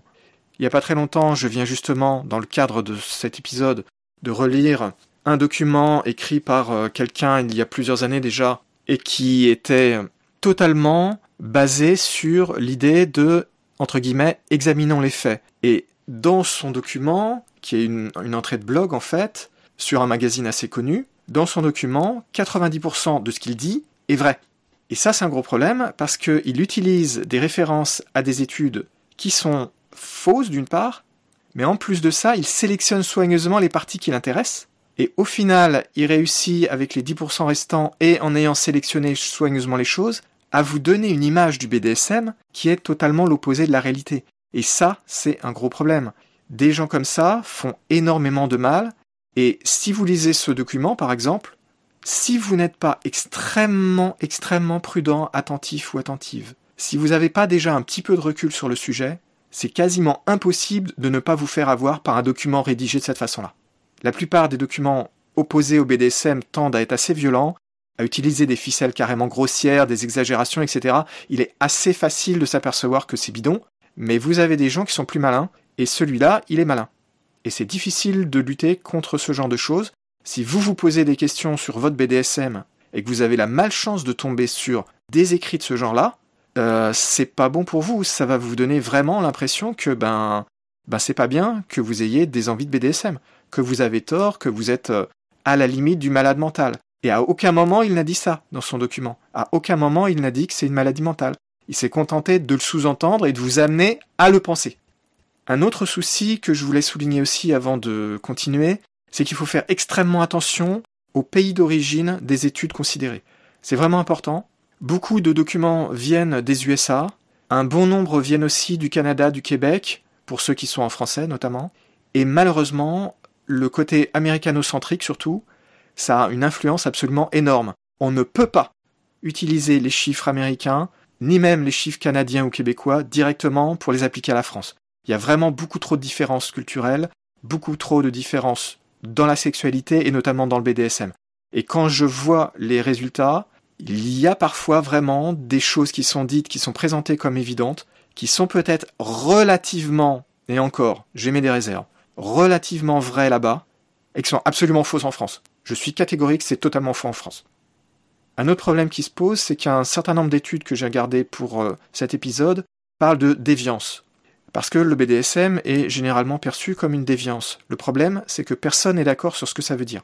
Et ça, la différence de vocabulaire, ça a un impact absolument énorme sur les documents. Parce que si vous lisez un document A qui a une définition A et un document B qui a une définition B, vous ne pouvez pas, évidemment, directement comparer ce qui est dit dans les études. Et c'est vraiment, vraiment, vraiment un gros problème. Un des derniers documents que j'ai trouvé pendant que je faisais mes recherches pour me rafraîchir un peu la mémoire pour cet épisode disent explicitement que la définition de la déviance sexuelle prend en compte des facteurs très variables, mais notamment un des facteurs importants, c'est la fréquence peu élevée dans la population. Est-ce que c'est inacceptable d'un point de vue social? Bien entendu, la mesure dans laquelle les pratiques dont on parle sont illégales là où on se trouve, bien entendu, ou ne sont pas consensuelles, évidemment, ou peuvent causer des blessures ou pire. Et donc le problème, c'est que vous avez beaucoup de documents qui ne sont pas écrits pour le même contexte, qui n'ont pas les mêmes références et qui n'ont pas les mêmes façons de voir dans le pays considéré. Par conséquent, si vous ne tenez pas compte de ça, eh ben, ce que vous lisez dans le document peut parfaitement être totalement faux en fonction du pays où vous êtes. Et ça, c'est majeur. C'est vraiment majeur. Je me suis aperçu que c'était un gros, gros problème. Encore un autre problème qui est vraiment très important, c'est que quand on prend un document, comme ceux que je vais citer, ce ne sont pas des petits documents en général. Ce sont des documents qui font plusieurs pages, parfois plus de dix pages, des documents qui comprennent des tableaux de chiffres, qui utilisent parfois plus ou moins du jargon, et notamment quand on tombe dans les parties purement de statistiques, là, il y a du jargon de statistiques, qui n'est pas forcément évident à comprendre, parfois carrément difficile à comprendre. Bon nombre de documents ne sont pas destinés au grand public. Ça se sent, ça se sent très fort. Et malheureusement, ce qu'on vous remonte dans les journaux, dans les magazines, dans Wikipédia aussi, eh bien, ce sont des extraits choisis pour illustrer un domaine. Par exemple, on va vous prendre pour le BDSM, quand on parle de la fréquence des pratiques dans un pays, on va vous donner un chiffre ou deux chiffres. Typiquement, le chiffre de pratique ou de fantasme moyen, ou bien le chiffre pour les hommes et le chiffre pour les femmes. Le petit problème, c'est que dans toutes les études, il y a un contexte. Et il y a beaucoup plus qu'un simple chiffre. Le simple chiffre en soi, il peut être extrêmement trompeur. C'est ça que je veux dire. Il peut être vraiment, vraiment très trompeur. Vous avez par exemple les limites. Dans certains documents, il précise très clairement que ce sont des étudiants de telle université, de telle catégorie d'âge. Parfois, ce sont que des hommes qui sont interrogés. Vous comprenez bien que si vous ne savez pas ça, les chiffres, ils valent plus rien. Si on vous dit que 60% des personnes interrogées dans le sondage XY font du BDSM, et qu'on vous dit pas que ah bah en fait oui le problème c'est que on a étudié uniquement des étudiants qui avaient entre 18 et 22 ans dans l'université de l'État le plus libéral des USA et ils font pour la moitié partie du club BDSM de l'université. Bon bah vous comprenez bien que ça change tout, ça devient ridicule. Là j'ai un peu exagéré mais pas beaucoup. Vous avez vraiment vraiment de gros problèmes parce que il faut absolument avoir lu en détail l'explication des auteurs sur les limites, sur exactement les critères de choix, sur les réserves, le contexte, et il y a plein d'autres explications qui peuvent être extrêmement importantes. Tout à l'heure, je vais parler du fameux sondage fait en Australie. Si vous n'avez pas lu dans le texte ce qui est vraiment posé comme question, vous ne pouvez pas comprendre certaines des limites fortes qu'a cette étude. Et je vais vous prouver que lire dans le texte exactement la question qu'ils ont posée, ça va totalement changer la façon de percevoir le chiffre. C'est radicalement différent. Et malheureusement, euh, vous pouvez trouver cet exemple dans Wikipédia, par exemple, bien que ce soit pas le pire exemple. Donc on vous extrait tel ou tel chiffre, et quand vous allez regarder le document, eh ben parfois c'est vraiment, c'est vraiment, il y a de fortes nuances, il y a des explications qui seraient nécessaires, mais qui ont évidemment le problème que ben, ça devient très vite euh, extrêmement lourd et difficile à présenter. Là, si je voulais vraiment vous présenter tous les chiffres sans, sans abréger, sans simplifier, il me faudrait des heures et des heures, il faudrait probablement plus d'une journée pour faire un travail un petit peu sérieux. Comme c'est impossible, je suis obligé de simplifier, mais il faut vraiment faire attention, il ne faut pas prendre des chiffres qu'ils soient en apparence positifs, en apparence négatifs, trop sérieux tant qu'on n'a pas aussi compris le contexte. C'est vraiment important. Dans un premier temps, histoire de se mettre en appétit, j'ai pensé vous présenter mes chiffres, c'est-à-dire les chiffres de mon site internet univers-bdsm.info. Bien sûr, ce n'est pas du tout une présentation qui a une valeur scientifique, évidemment, mais c'était juste pour vous montrer, à partir même de chiffres d'un tout petit site aussi simple que celui-là, puisque évidemment là on ne parle pas d'un géant comme Google ou autre, je voulais juste vous parler du point de vue de Google, parce que Google est le seul moteur dont il faut prendre compte pour ce genre de choses, hein, en tout cas en France, puisque 95% des requêtes sur les sujets passent par Google. Hein. Je m'en suis aperçu euh, depuis ces dernières années que c'était complètement eux seuls qui comptent. Si je vais regarder dans l'interface d'administration de Google, qui donne des statistiques pour mon site internet, si vous regardez les mois de décembre 2020 et de janvier-février 2021, mon site a été affiché par Google 1 110 000 fois dans les résultats. Alors ça paraît peut-être pas si énorme que ça, mais pensez bien que c'est pendant 3 mois seulement, et donc c'est pour tous les mots-clés du genre euh, BDSM, euh, SSC, euh, faire des rencontres BDSM, ce genre, ce genre d'interrogation, ce genre de mots-clés. Et donc rien que mon petit site, il est déjà affiché 1 110 000 fois. Mine de rien, ça montre quand même qu'il y a un intérêt important. Parce que vous vous en doutez bien, comme le site est français, là, ça ne compte quasiment que des gens qui vivent en France, plus une minorité au Québec, en Belgique et en Suisse. Il y a beaucoup d'autres pays qui viennent consulter le site, mais c'est mineur en comparaison. Si je regarde pour le mot-clé BDSM, mon site a été affiché dans les résultats de Google presque 299 000 fois pendant ces trois mois. Et le mot-clé FetLife, je rappelle que FetLife est un site social BDSM très connu, probablement le plus gros, eh bien, mon site a été affiché par Google un peu plus de 300 000 fois en trois mois. Ça veut dire quand même, pour un site quand même euh, tout petit, qu'il y a beaucoup de gens qui s'intéressent à ces sujets. Du coup, pour aller un petit peu plus loin, j'ai fait une recherche, mais cette fois avec quelques mots-clés assez répandus, juste pour une petite comparaison. Là, je vous donne quelques résultats. Pour le mot-clé aspirine, en anglais, vous avez environ 35 millions de résultats sur Google. Pour le mot-clé screwdriver, c'est un tournevis, vous avez environ 140 millions de résultats. Pour podcast, vous avez environ 898 millions de résultats. Cooking, cuisiner, 1 milliard 410 millions de résultats environ. Porn, 4 milliards 180 millions de résultats environ. Maintenant, une comparaison avec euh, BDSM. BDSM, vous avez 757 millions de résultats. Autrement dit, c'est un peu moins consulté que podcast, mais ça fait quand même partie des, mots-clés qui sont extrêmement fréquemment demandés. C'est quand même énorme. Pensez que même si c'est une grosse approximation, attention, pensez que Google quand même voit 757 millions de pages au sens le plus large du terme, c'est-à-dire aussi bien des blogs, des forums, des commentaires, euh, les sites porno, la totale. Hein. C'est énorme. Quand on y réfléchit, c'est énorme. Maintenant, on va passer à des choses un peu plus sérieuses avec des études diverses de diverses époques.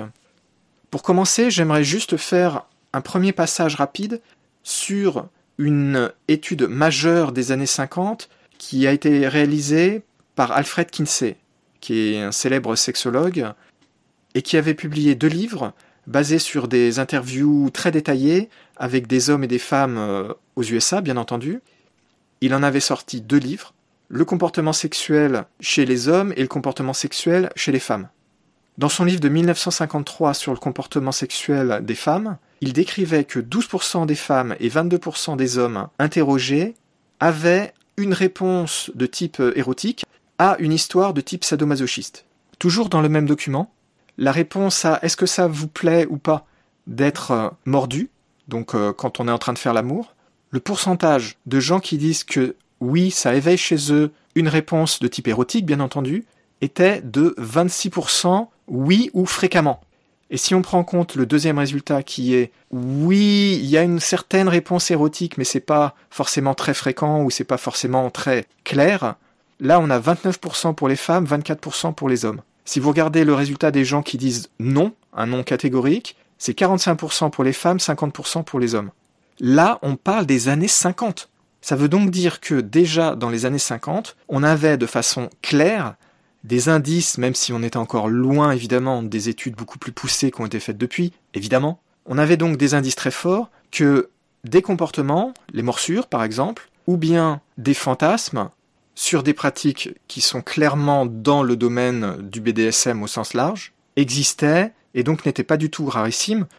Donc vous voyez, en dépit de ces chiffres qui montrent clairement que dès ces années-là, on savait déjà, en partie, qu'il n'y avait pas réellement une rareté aussi forte que ce qui a été prétendu après ça. Pendant les plus de 50 ans qui ont suivi, on a eu un seul et unique discours, c'est le BDSM est pathologique, le BDSM est quelque chose de très rare.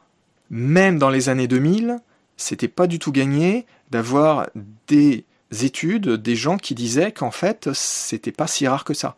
Mais ça, on va y revenir dans la suite. Je voudrais faire maintenant un petit détour par un groupe de deux études qui ont eu un impact assez important. Je vais expliquer immédiatement pourquoi. Ces deux études sont basées sur les résultats d'un sondage d'assez grande ampleur réalisé en 2001 et 2002 en Australie. Ces sept études, du moins l'une des deux, vous allez voir pourquoi, dans cette étude, on trouve un chiffre qui est fréquemment cité de 2,2% d'hommes et 1,3% de femmes qui ont fait du BDSM dans l'année passée. Ce résultat, la raison pour laquelle je voudrais revenir dessus, c'est parce qu'il est cité de façon très fréquente.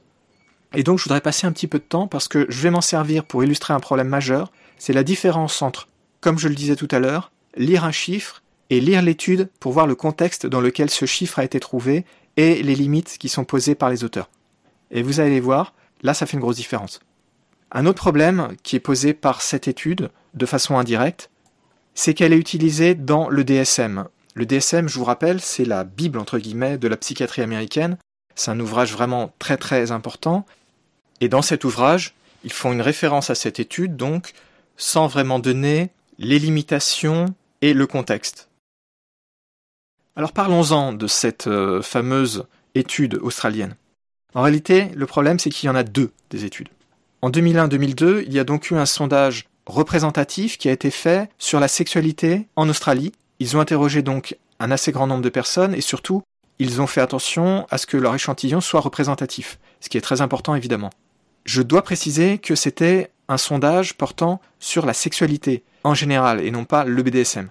Le but de leurs interviews, c'était de voir quelle était la fréquence de pratiques sexuelles de type auto-érotique, par exemple la masturbation, et non coïtales, c'est-à-dire qui ne sont pas des rapports génitaux purs.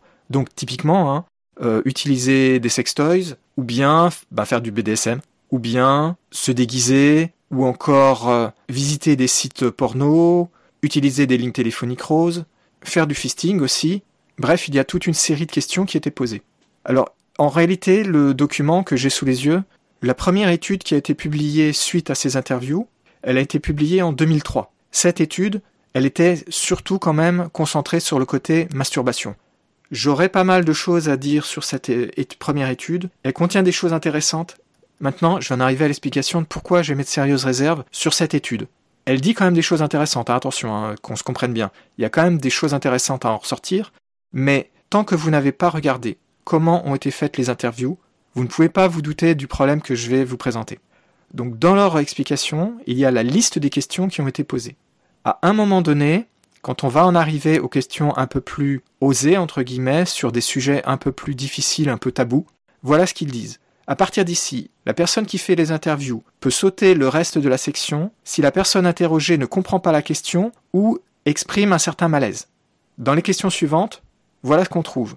Dans les 12 derniers mois, avez-vous été impliqué dans du BED ou du SCM Ils ont écrit ça en toutes lettres. Hein.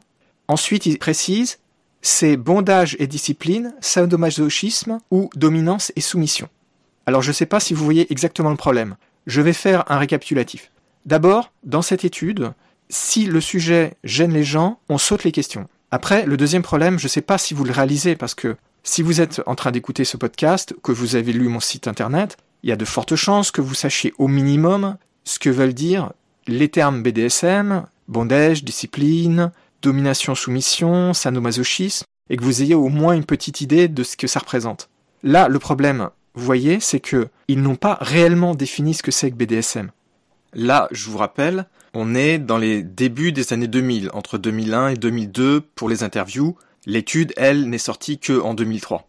Donc à cette époque-là, on n'en parlait pas vraiment de BDSM, le terme était pas encore vraiment connu, et même la plupart des gens ne savaient pas ce que signifiaient tous ces termes à part, bien entendu, plus ou moins le terme sadomasochisme, avec toutes les idées fausses, les préjugés, les stéréotypes.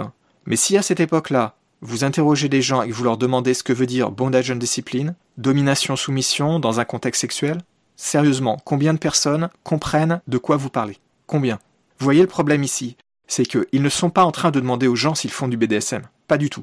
Ils sont en train de demander aux gens s'ils connaissent, s'ils comprennent les termes et s'ils ont des pratiques qui font partie des termes en question. Donc ça demande vraiment une bonne compréhension de quoi on parle. Et ça, ça change tout. Ça change tout. Parce que s'ils avaient dit Est-ce que vous faites de la fessée? Est-ce que ça vous est arrivé d'attacher votre femme, euh, votre mari, votre petite amie sur le lit pour faire l'amour? Ce genre de choses, vous avez une garantie à 100% que les réponses n'auraient pas été les mêmes. Et là, on revient à un problème que j'évoque depuis longtemps, sur lequel j'insiste depuis des années, c'est qu'il faut faire très attention au vocabulaire utilisé. Il faut vérifier que les gens comprennent de quoi on parle. Et il faut aussi se méfier des préjugés qu'ils ont sur les termes. Parce que beaucoup, beaucoup de personnes, et ça je l'ai vu dans des études, ils le disaient explicitement, hein, dans certains textes des études que j'ai là sous les yeux sur mon ordinateur, ils disent explicitement dans le texte qu'il y a certainement beaucoup de gens qui font des pratiques de type BDSM, notamment la fessée, hein, c'est l'exemple typique, mais qui ne pensent pas que ça fait partie du BDSM, si tant est qu'ils connaissent l'existence du mot. Et même quand ils connaissent l'existence du mot, il n'est pas du tout évident qu'ils pensent faire partie du milieu BDSM. Parce que même si vous savez ce que ça veut dire BDSM, que vous en faites chez vous, eh ben, il y a cette croyance qui est encore assez répandue que pour vraiment faire du BDSM, entre guillemets, il faut être dans un milieu, être dans un club, une association, ce genre de choses. Un exemple concret dans une étude, il trouvait que 46,8% de la population générale avait un intérêt pour le BDSM et s'était livré à des activités de type BDSM au moins une fois. Dans la même étude, seul 7,6% de la population s'identifiait comme étant quelqu'un qui fait du BDSM. Vous voyez, la différence est absolument énorme. Donc là, il y a un gros souci. Si les gens ne sont pas clairs sur la définition de ce que c'est que faire du BDSM, ça va totalement changer le résultat des études.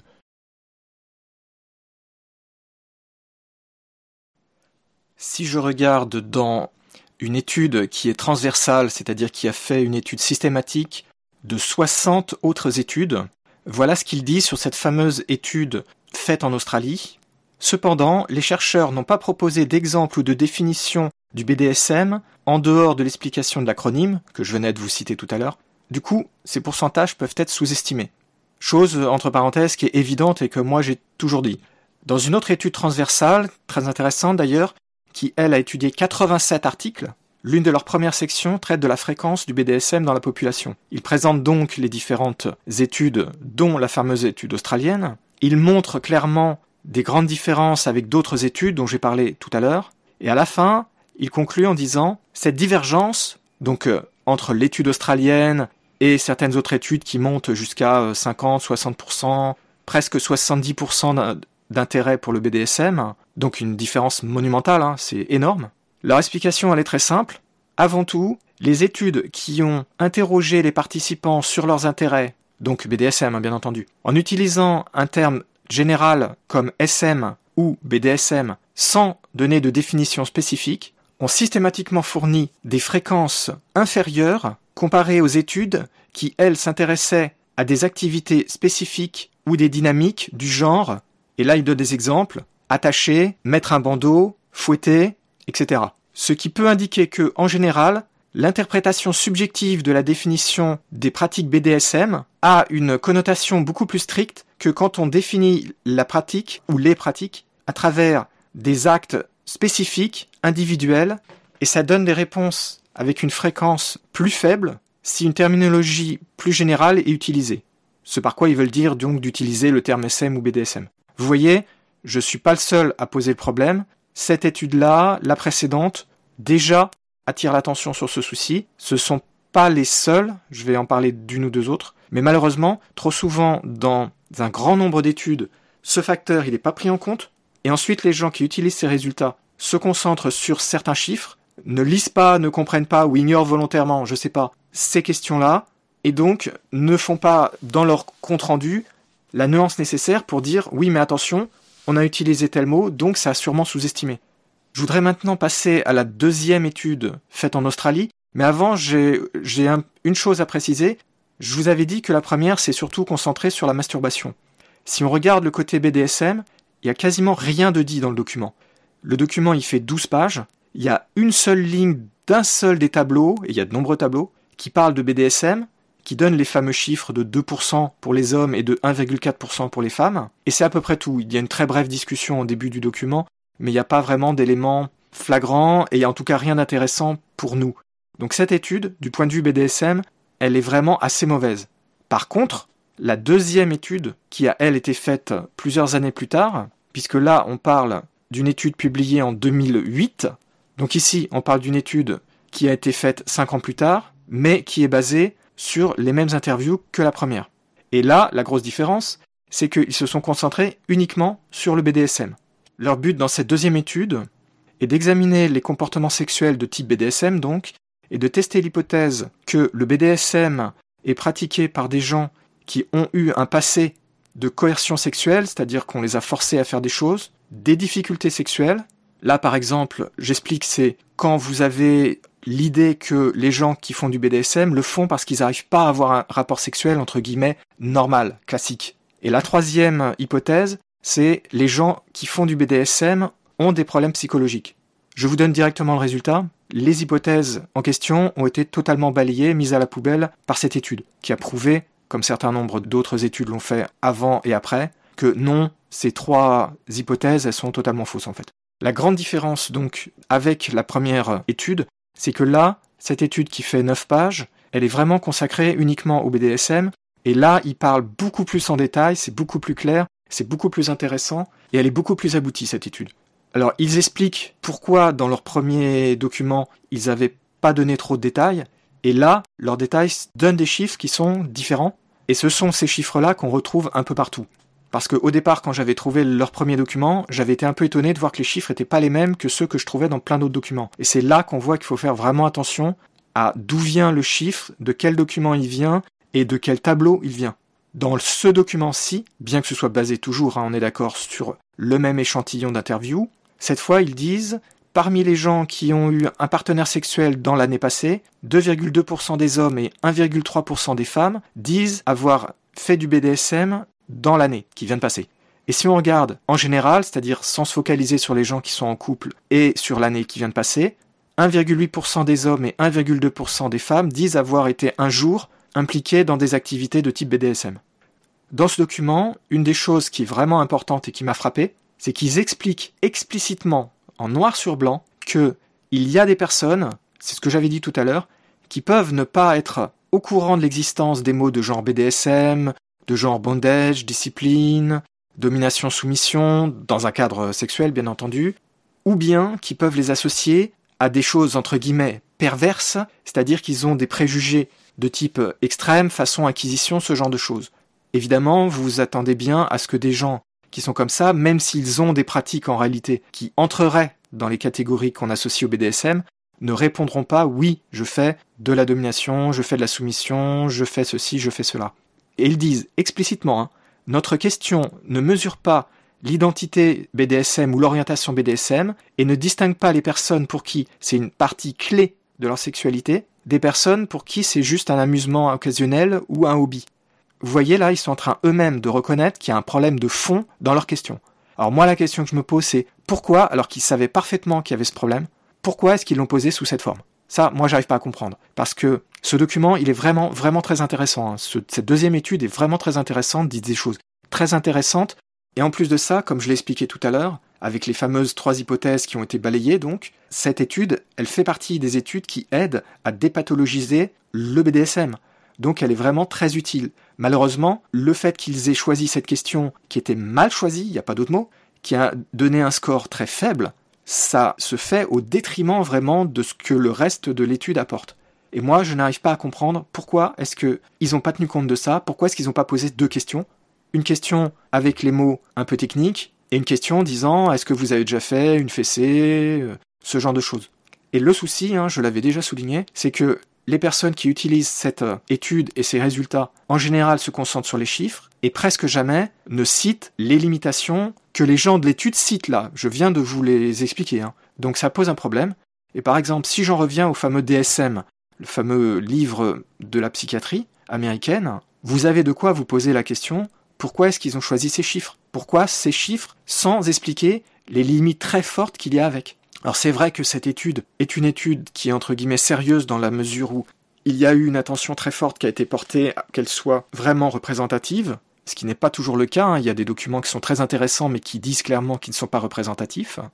Et si je reviens à ce que dit le DSM5 là, euh, c'est absolument incompréhensible. Pourquoi est-ce qu'ils ont choisi ces exemples alors qu'ils savaient parfaitement, ils avaient lu l'étude, ils n'ont aucune excuse, ils savaient parfaitement que c'est une partie seulement de la réalité. Et ils ne l'ont pas écrit dans leurs documents. Bon, j'ai des, j'ai des hypothèses sur la raison pour laquelle ils ont fait ça, mais ça j'en parlerai quand je parlerai plus en détail des problèmes de la psychiatrie face au BDSM. Ma conclusion donc sur ces deux études faites en Australie, la première vraiment était pas terrible, terrible, franchement. La deuxième est vraiment très intéressante, elle apporte beaucoup de choses. Elle est positive pour les gens qui se posent des questions sur le BDSM, à condition de ne pas s'arrêter juste aux chiffres, mais de bien, comme je l'ai souligné longuement, de bien faire attention à comprendre exactement ce que ça veut dire, ce que ça représente, les limitations, et surtout, elle est très utile pour cet aspect de démythifier ces fameux préjugés qu'il y avait, que les gens qui font du BDSM euh, ont des problèmes de sexualité, ou bien ont subi des violences, ou bien ont des problèmes psychologiques divers. Je vais maintenant passer à d'autres études. La première est une étude qui a été réalisée au Canada en 2008-2009 sur une population d'étudiants à l'université. Leur âge moyen était de 19,7 ans. Ils ont posé différentes questions pour euh, identifier les fantaisies entre guillemets déviantes et les comportements sexuels entre guillemets déviants. Leurs résultats font partie des résultats les plus importants en fréquence. Par exemple, pour ce qui est des fantaisies, des fantasmes déviants, 95% des étudiants interrogés avaient au moins eu un fantasme déviant donc. Et 63% avaient eu au moins un comportement déviant. Alors attention, ici on ne parle pas spécifiquement de BDSM. Hein. On parle de comportements entre guillemets déviants qui incluent plein de choses, notamment du fétichisme, du voyeurisme, exhibitionnisme, frotteurisme, etc. Ça inclut aussi les assauts sexuels, le sadisme et le bondage. Alors nous, ce qui nous intéresse, c'est sadisme et bondage. Ils ont fait en fait deux études séparées. Pour ce qui est du sadisme, pour le côté fantasme, les résultats étaient de 62 et 65 entre la première et la deuxième étude. Et pour les comportements, 22% et 39%. Quant au bondage, les fantaisies c'était 62% et 52%, et les comportements 14% et 23%. Alors vous voyez, ce sont des chiffres qui sont vraiment assez élevés. En fait, c'est même un peu surprenant qu'ils soient aussi élevés pour les comportements. Une chose d'ailleurs me surprend beaucoup dans cette étude-là, c'est que le bondage soit moins pratiqué que les actes de type sadique. Ça, ça m'a vraiment surpris. Mais bon, euh, ici, ils ne prétendent pas que leur échantillon soit vraiment représentatif. Une autre étude réalisée à nouveau au Canada, sur une population étudiante, a révélé que 72% des hommes et 59% des femmes avaient des fantaisies, des fantasmes d'être attachés, 65% des hommes et 58% des femmes avaient des fantaisies d'attacher un partenaire. 60% des hommes et 31% des femmes avaient des pensées positives pour ce qui est de fouetter ou de donner une fessée à quelqu'un, et 44% des hommes, 35% des femmes avaient des pensées positives à l'idée de se faire fouetter. Par contre, dans cette étude-là, ils n'avaient pas demandé si les gens le faisaient en vrai. Encore une autre étude au Canada en 2014, cette fois sur la population générale. Un désir pour du masochisme était exprimé par environ 19% des hommes et un peu moins de 28% des femmes. Le sadisme était présent chez 9,5% des hommes, 5,1% des femmes. Pour les expériences réelles de masochisme, elles ont été confirmées à presque 14% pour les hommes, presque 24% pour les femmes, et pour le sadisme, chez les hommes 7,4% et presque 4% chez les femmes. Une autre étude publiée en 2017 basé sur des sondages effectués en 2015 aux USA avec un échantillon représentatif d'adultes, posait des questions dont des questions BDSM. Parmi les réponses, on trouve du fouet léger, 6% dans l'année passée, 15% dans la vie en général. Pour la fessée, 17,2% dans l'année passée, presque 32% en général. Attaché ou être attaché, 4,5%, un petit peu plus de 21% au cours de leur vie, aller à une soirée BDSM 1,1% pour l'année passée, 3,4% dans leur vie, 29,3% pensaient que attacher un partenaire ou se faire attacher était attirant. Et recevoir de la douleur lors de pratiques sexuelles était jugé très ou assez attirant par 11,4%. Quant à l'usage de bandeau, il était jugé de très à assez attirant par presque 35%. Un autre sondage de 2005 cette fois réalisée sur 41 pays, indiquait qu'environ 20% des personnes interrogées avaient au moins utilisé des masques, des bandeaux ou des objets de type bondage au moins une fois, et 5% disaient avoir eu des pratiques de type sadomasochiste. Enfin, je voudrais terminer avec une dernière étude qui cette fois a eu lieu en Belgique en 2017 et qui mesurait la fréquence des fantaisies et des activités BDSM dans la population générale.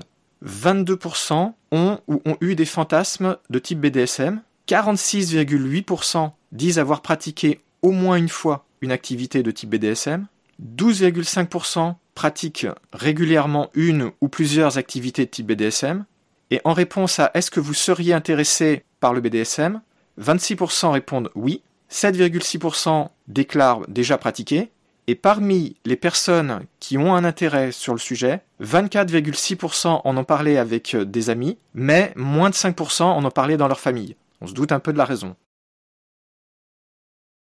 Il y aurait beaucoup d'autres chiffres, évidemment, mais là, les études que je vous ai présentées sont suffisamment nombreuses déjà pour vous donner une bonne idée des chiffres, pour vous montrer aussi le problème de variation assez importante des résultats. Ce qu'on peut dire en tout cas, c'est clair, c'est que le chiffre de la première étude australienne est extrêmement bas et bizarrement bas même comparé aux autres.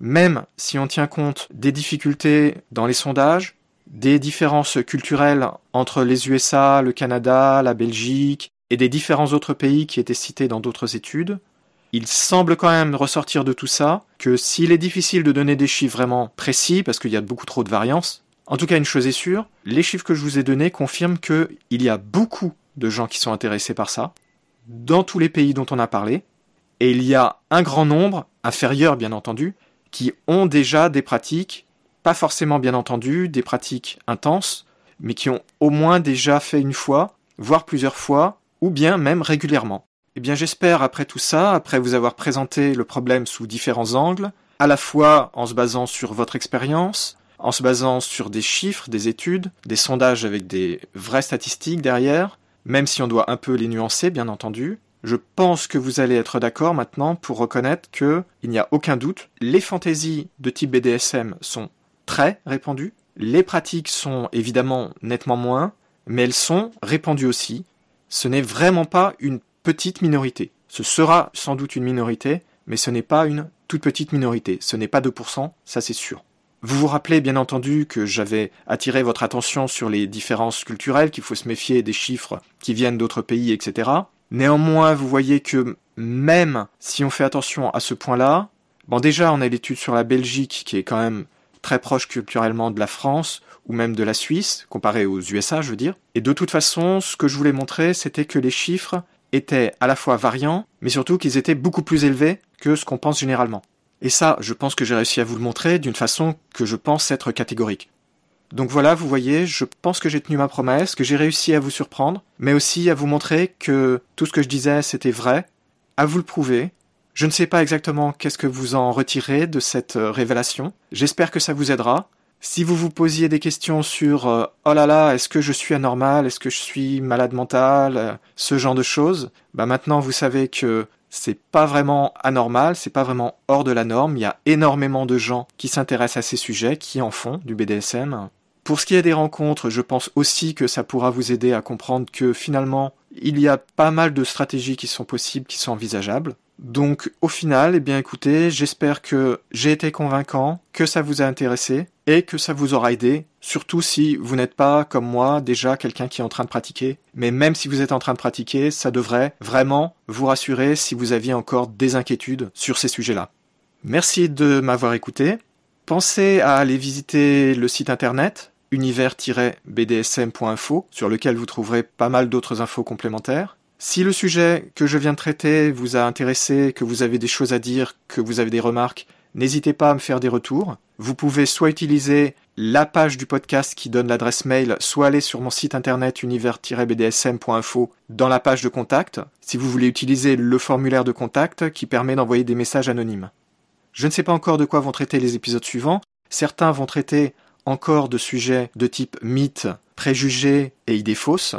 Il y en a encore beaucoup d'autres qui sont très intéressants et qui sont très répandus malheureusement et qu'il est très important de démythifier. Donc revenez voir le podcast de temps en temps. N'hésitez pas à vous abonner au flux RSS qui est sur la page d'accueil. Et je vous dis à très bientôt pour de nouveaux épisodes.